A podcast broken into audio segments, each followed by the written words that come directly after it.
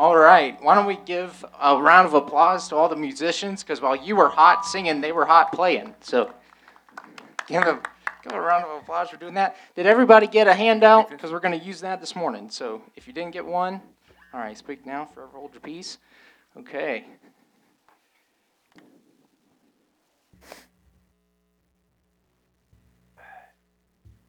All right, it's warm. We're going to go through the handout. So go ahead and grab that.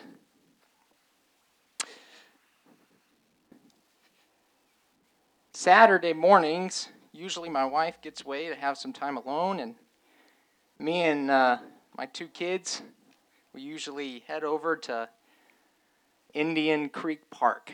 And uh, as Daniel, one of the pastors at Versailles Christian Church, almost immediately somebody asked me, uh, Well, where do you live? And I say, Well, behind the floral shop. And I said, Why'd you come to Versailles?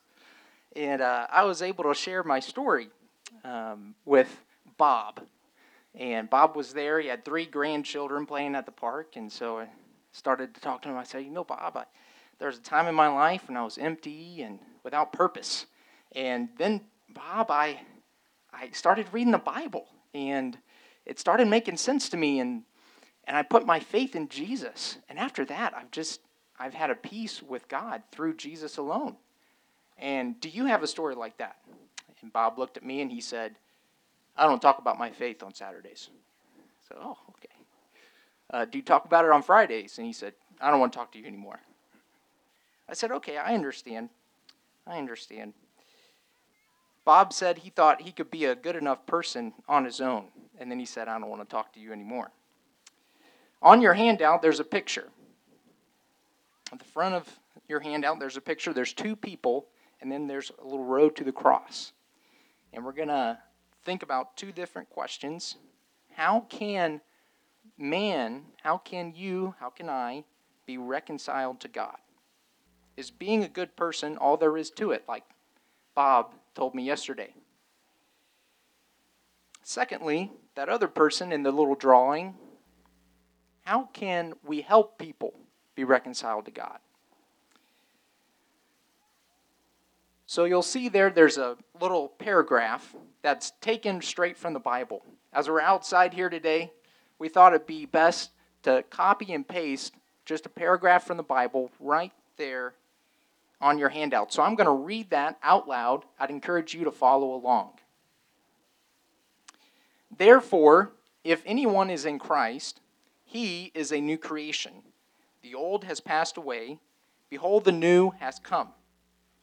All this is from God, who through Christ reconciled us to himself and gave us the ministry of reconciliation. That is, in Christ, God was reconciling the world to himself, not counting their trespasses or deliberate offenses against them, and entrusting to us the message of reconciliation. Therefore, we are ambassadors for Christ. God making his appeal through us, we implore you on behalf of Christ, be reconciled to God. For our sake, he, God, made him, Jesus, to be sin, who knew no sin, so that in him we might become the righteousness of God. Now that, that is the words of God pasted onto your handout. And we're going to take about 10 minutes to think about them. This morning, point number one is be reconciled to God, straight out of the section 2 Corinthians 5. So, for you note takers, that's the first blank. Be reconciled to God. When people hear the word God, a lot of people have different ideas. Um, most people think of God as a nice, bigger version of themselves. You know, he, he's kind of like me, only more powerful. But the God of the Bible is actually different than you. The God of the Bible is just. As explained in the Old Testament, will not the judge of all the earth do what is right?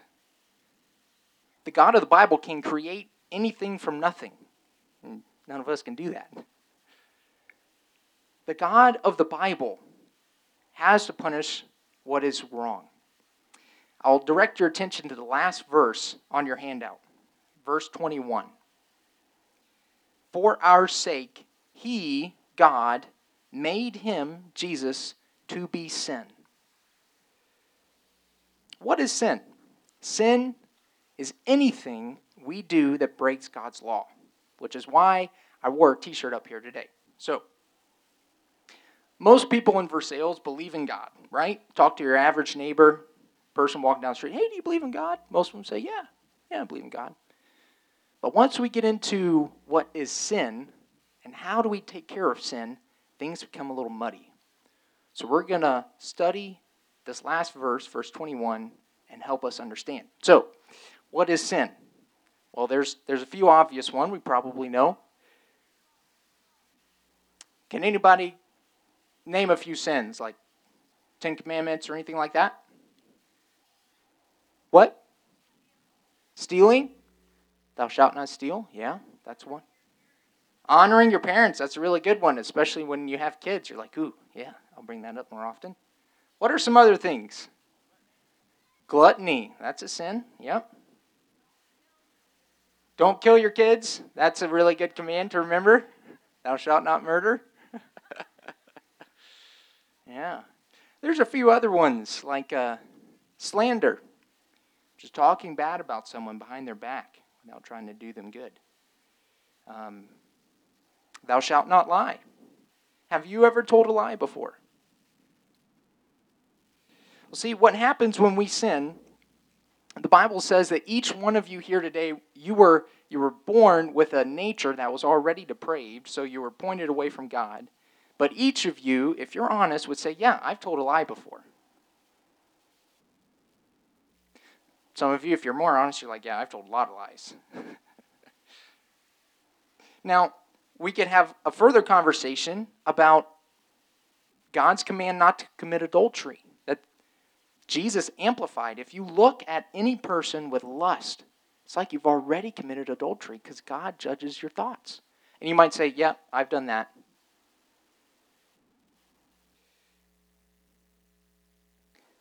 That's why verse 21 on your handout is so incredibly important. Because when you start bringing up the commandments and how all of us fail at keeping God's commands, you start to understand the gravity of your situation, the seriousness of sin. Now, most people in Versailles and in America, they they say, "Oh, but wait, wait, wait, wait. Yeah, yeah, yeah. I'm I'm not perfect. I'm not I'm not perfect, but I'm still pretty good. You're like, well, God has to be just. And if you've told one lie, he says in the book of Revelation that no liars will be allowed into heaven and have to be put into the lake of fire. So most people will say, okay, but Jesus died on the cross. He did. He died on the cross. But what does Jesus' death on the cross mean? And this is what most people, when they when they hear of Jesus' death on the cross, this is what they think. All right, I've made a mess of things. I'll agree. All right, I have sinned, messed up. Okay, I need some help. I was talking to a man two weeks ago. He said this same thing. It's like what Jesus does is he gives me a second chance. So Jesus gives me this clean slate. I put on this clean slate. Thank you, Jesus. Now, I'll just live the rest of my life and I'll be able to get to heaven. We all know that doesn't work that way. Why? Because you're still going to mess up. You're going to say that unkind thing to your spouse. You're, you're going to you're going to be mean to your sibling, and you know you shouldn't. You're going to covet after something that's not yours and replace God with it.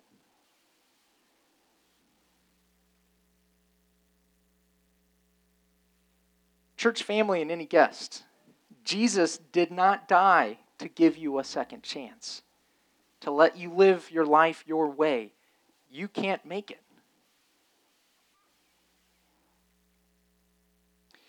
So let's return to our verse. Verse 21. Let's read it again. For our sake, in our place, God made Jesus to be sin, who knew no sin. Okay, so what does this mean? When Jesus died on the cross, when he shed his blood, as we take communion this morning, we're going to be reminded of that. What God is saying in the Bible is the only way anyone can get to heaven is if they believe in Jesus as the righteousness of God. So, what they believe is Jesus became their sin.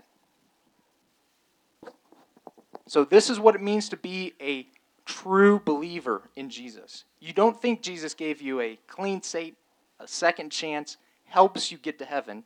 What you believe is Jesus covers all my sin. What can wash away my sin?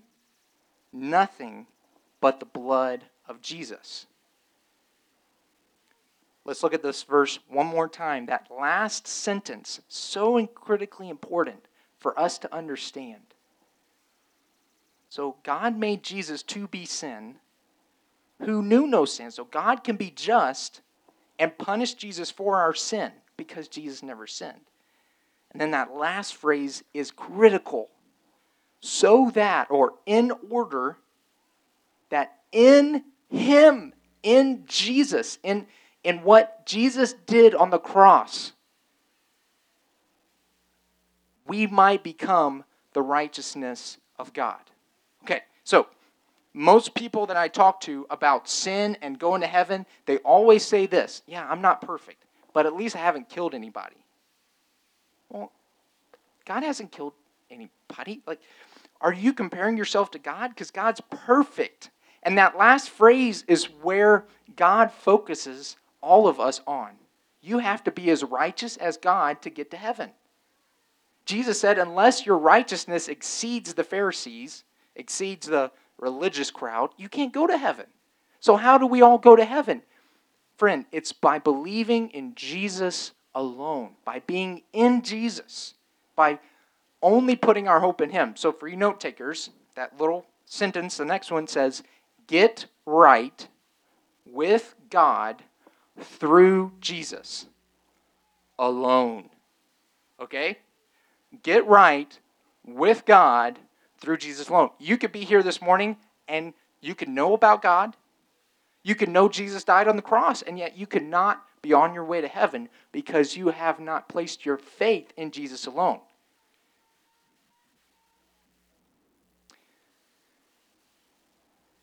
VCC, this is critically important. Are you reconciled to God through Jesus alone? All right. Point number two. We got to be quick because it's hot. All those reconciled to God. All right? All those reconciled to God. If you believe in Jesus, if you've put on the t shirt for the sake of the illustration, Jesus is alone your hope. Okay. Well, God has something else to say to you. All those reconciled to God are ambassadors for Christ all those reconciled to God are ambassadors for Christ. See, this morning, what I say doesn't make a lick of difference. What God says matters. And what He says is if you claim to be in Christ, then your job is to represent Jesus. Now, to prove that, we're just going to read through the paragraph again. And I'm going to highlight some things for you. Because, again, doesn't matter what I say. All right, so verse 17, top of the paragraph. Therefore, if anyone is in Christ, all right? If anyone is in Christ. Paul doesn't make assumptions. He's writing this to a church just like ours. There can be a group of people like this, and some of you may be in Christ, and some of you may be out of Christ. But if you're in Christ, you are a new creation. You're a new being. You're not the way you used to be.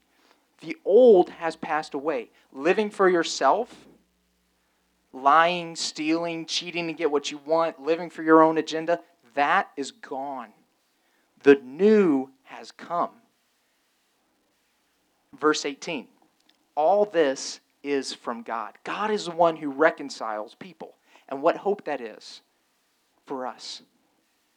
Who, through Christ, why don't you highlight that phrase as well? So the first phrase I would highlight, therefore, if anyone is in Christ, that's so key.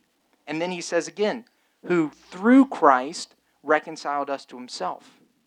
Now, most of us want to stop right there. Ah, oh, great! I get to go to heaven. I'm reconciled. But notice, God doesn't stop. Look at the next phrase. He says, and gave us the ministry of reconciliation. Both the super Christian Paul and you, the normal nine to five workers, everyone has the ministry of reconciliation. Did you know you were a minister? It's right here, it's in black and white. God wants you to be a minister, a servant, to reconcile other people to Him. Verse 19. Here's the next phrase. That is, in Christ, God was reconciling the world to himself. You can highlight that phrase too, in Christ. So notice, Paul, he's saying this over and over. If you want to be the righteousness of God, you have to be in Christ. You have to trust in Him alone, not counting their trespasses against them. And, he says it again, entrusting to us the message, the word of reconciliation. Therefore, we are ambassadors for Christ. God making his appeal through us, we beg, we plead with you. This word is so rich of meaning. So if you claim to be in Christ, then God's saying, I want you to plead on my behalf. Every one of us here knows about the role of an ambassador. It's a, it's a current role in our world today, right? Ambassadors from the U.S. go to other countries and they represent our country to another country.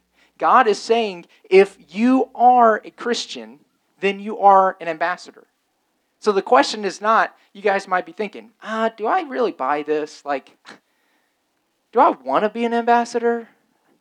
But that's not the right question. if you look at this paragraph, the question is, am I in Christ? Am I reconciled to God? Am I going to heaven? Because if you are, you already are an ambassador. The question is, are you in Christ? Because you're already an ambassador if you're in Christ. God wants you to represent Him. So, this last sentence on your handout for the note takers all reconciled people are new creations who represent King Jesus on earth. So, that word all is very, very complex. It means all. Okay? All of us. If you're reconciled to Jesus, if you're right with God through Jesus, God has called you to be an ambassador. So, hopefully by now, you're all thinking, great, how do I do that? well, that's a long answer, but the back of your handout is, is one way to answer that. So, after this, we'll be done. We'll do communion. I'm going to go through this rather quickly. This is, this is worksheet if you want to be an ambassador. How do I start? Okay? I'm going to run through four questions and then we will conclude. Why speak about Jesus? Why bring up the awkward conversation like I did with Bob? Why risk rejection like I did with Bob? This is why. For the love of Christ controls us. Jesus' love for us controls us. Because we have concluded this that one, Jesus died for all, therefore all have died in him. And he died for all, he died in our place. Why? Why did he die in our place? So that we could live how we want to, drive Ferraris, and just hang out? No. He died for all that those who live. Again, Paul doesn't make an assumption. He doesn't say just because you show up to this gathering, you are a Christian. He says, if you're in Christ, if you are truly reconciled to God, those who live, he doesn't say everybody there, but those who are actually Christians, those people live no longer for themselves. You don't live for yourself anymore, but for Him who, for their sake, died and rose again. So, why, why bring up Jesus? Guys, It's because he died for you. He loves you personally. One day you're going to see him, and you're going to know that better than you ever have. Okay, so that's why we want to talk about Jesus. What do I say? What do I say as an ambassador? Let me let me say there's lots of answers to this. This on the back of your handout is just one simple tool that Paul the apostle used before King Agrippa in the book of Acts. Okay, so it's really simple. Um, number one is there is a time in my life when your life before Jesus. Just describe it. So for me, I was very empty. I was looking for happiness in sin. I was very unfulfilled and guilty. no purpose. So that was my life before I believed in Jesus. And, and, and you all know people like that. You know people who are having suicidal thoughts. You know people who are chasing money and materials and living for this life. You know people like that who are empty. Okay? So, there was a time in my life when I was empty, I was depressed, I was very far from God. Then, secondly, number two on your handout, but then I trusted what God said in the Bible. Again, salvation doesn't have anything to do with your feelings or how you can get right with God on your own. No, it's just trusting what He said about Jesus. Putting your faith in Jesus alone is what saves. So you could even memorize 2 Corinthians 5:21. God made Jesus to be my sin so that in Jesus I could be made the righteousness of God. It's yet not I, but through Christ in me. You could say that. Then, thirdly, now that I'm a follower of Jesus, oh man, I have peace with God. I have a joy that's never left. Of course, I have hard days. Of course, I have sleepless nights. I have two young kids. But because of Jesus, I have a rest in my life. Then, fourthly, have you trusted God's promise of reconciliation through Jesus alone? If you want to be an ambassador, it's important to call others to be reconciled to God. All right, number three. Who do I speak to about Jesus? I just put four categories on there. You know, do you have a friend that you never talked to about Jesus? Do you have a neighbor, perhaps, that you've never had over? Maybe a family member that you haven't mentioned Jesus to. And then coworkers. By the way, pray for me because my coworkers really need Jesus. Okay?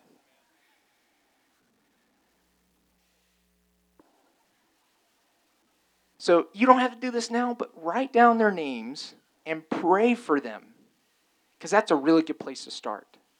Is praying for your friends, coworkers, and neighbors who are far from God. All right, when should I make a time to speak about Jesus? Well, I just put a couple of ideas down there. You could come up with your own.